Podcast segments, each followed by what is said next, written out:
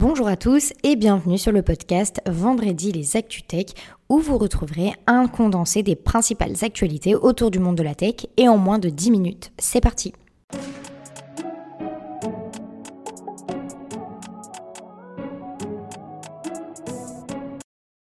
Pour cette première actualité, vous en avez déjà certainement entendu parler. C'est Meta qui lance son application Thread.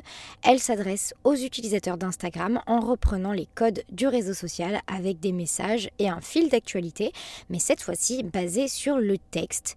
Et arrivé euh, le 5 juillet dernier, Thread connaît un franc succès au point de menacer Twitter. L'application comprend déjà 10 millions d'utilisateurs dans 100 pays et fonctionne pour le moment sans publicité. La mise en ligne de Trade arrive seulement 4 mois après que les premiers échos du projet aient filtré. Son déploiement en Europe est retardé pour des raisons réglementaires. Meta doit ainsi clarifier les conséquences du nouveau règlement des marchés numériques, le DMA. Emmanuel Macron n'exclut pas la possibilité de réguler, voire même de couper les réseaux sociaux si les émeutes persistent. Olivier Véran, chargé de l'explication de texte présidentiel, précise que cela peut être des suspensions de fonctionnalités, comme par exemple la géolocalisation qui permet à des jeunes de se retrouver.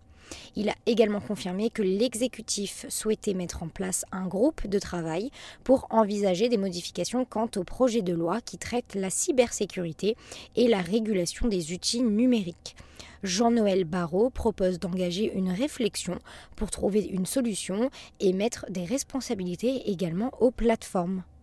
Après un bug, Amazon a rendu possible l'achat de produits high-tech et de décoration à seulement 1 euro. Le géant américain a permis à ses clients de s'offrir des articles à bas coût, dépassant normalement les centaines, voire même les milliers d'euros. C'est le site spécialisé dans les bons plans Dea Labs qui a repéré cette erreur et a partagé les annonces sur Twitter. D'après les bénéficiaires, le revendeur Vidalixel en a fait les frais. Évidemment, Amazon s'est rendu compte de son erreur et les commandes se sont vues annulées pour erreur manifeste de prix et les clients ont été donc invités à repasser commande pour le même produit, mais cette fois-ci avec le bon prix.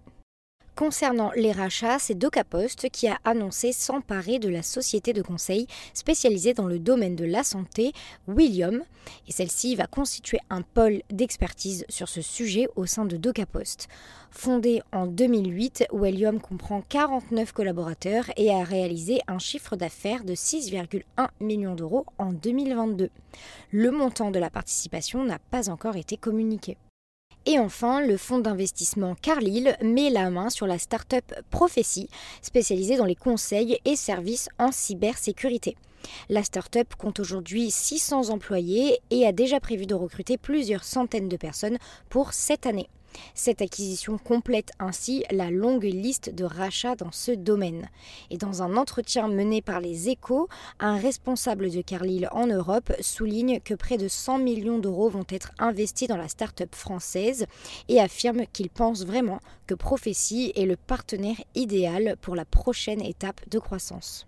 Concernant les nominations, cette semaine, c'est Géodis qui a nommé François Bottin, directeur du digital et de la technologie. Il intègre également le comité exécutif du groupe. Félicitations. Concernant les levées de fonds, cette semaine, les startups de la French Tech ont levé 45 millions d'euros. La première levée de fonds concerne Glimmer, un logiciel d'imagerie médicale qui a levé 27 millions d'euros. Et enfin, la deuxième plus grosse levée concerne Dust, une application et technologie d'entreprise et développeur de modèles d'IA générative a levé 5 millions d'euros. Et bien, comme d'habitude, retrouvez la totalité des levées de fonds directement sur nos réseaux sociaux, sur LinkedIn et sur Instagram. On passe à nos dernières actualités concernant le top et le flop de la semaine. Donc le top, c'est une étude réalisée par France Digital et Actuel Group qui annonce que les startups françaises ont généré plus de 1 million d'emplois directs ou indirects au 1er juin 2023. Les secteurs des logiciels, des services et de l'industrie sont les principaux moteurs de cette dynamique et selon les derniers chiffres du marché, 85% des personnes employées ont été employées en CDI. Et le rapport précise que tout financement supplémentaire viendra générer des postes non quantifiés ici. Et enfin, notre top, c'est ce week-end l'aéroport de Montpellier qui a été ciblé par une attaque informatique de grande ampleur.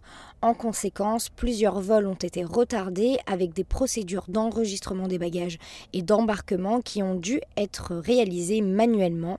Plusieurs jours seront nécessaires avant un rétablissement en conditions opérationnelles des systèmes informatiques et des métiers. C'est déjà la fin de notre vendredi, mais vous le savez, on se retrouve la semaine prochaine pour les nouvelles actualités autour du monde de la tech. En attendant, n'hésitez pas à noter et commenter ce podcast, c'est gratuit et ça aide au référencement. À la semaine prochaine!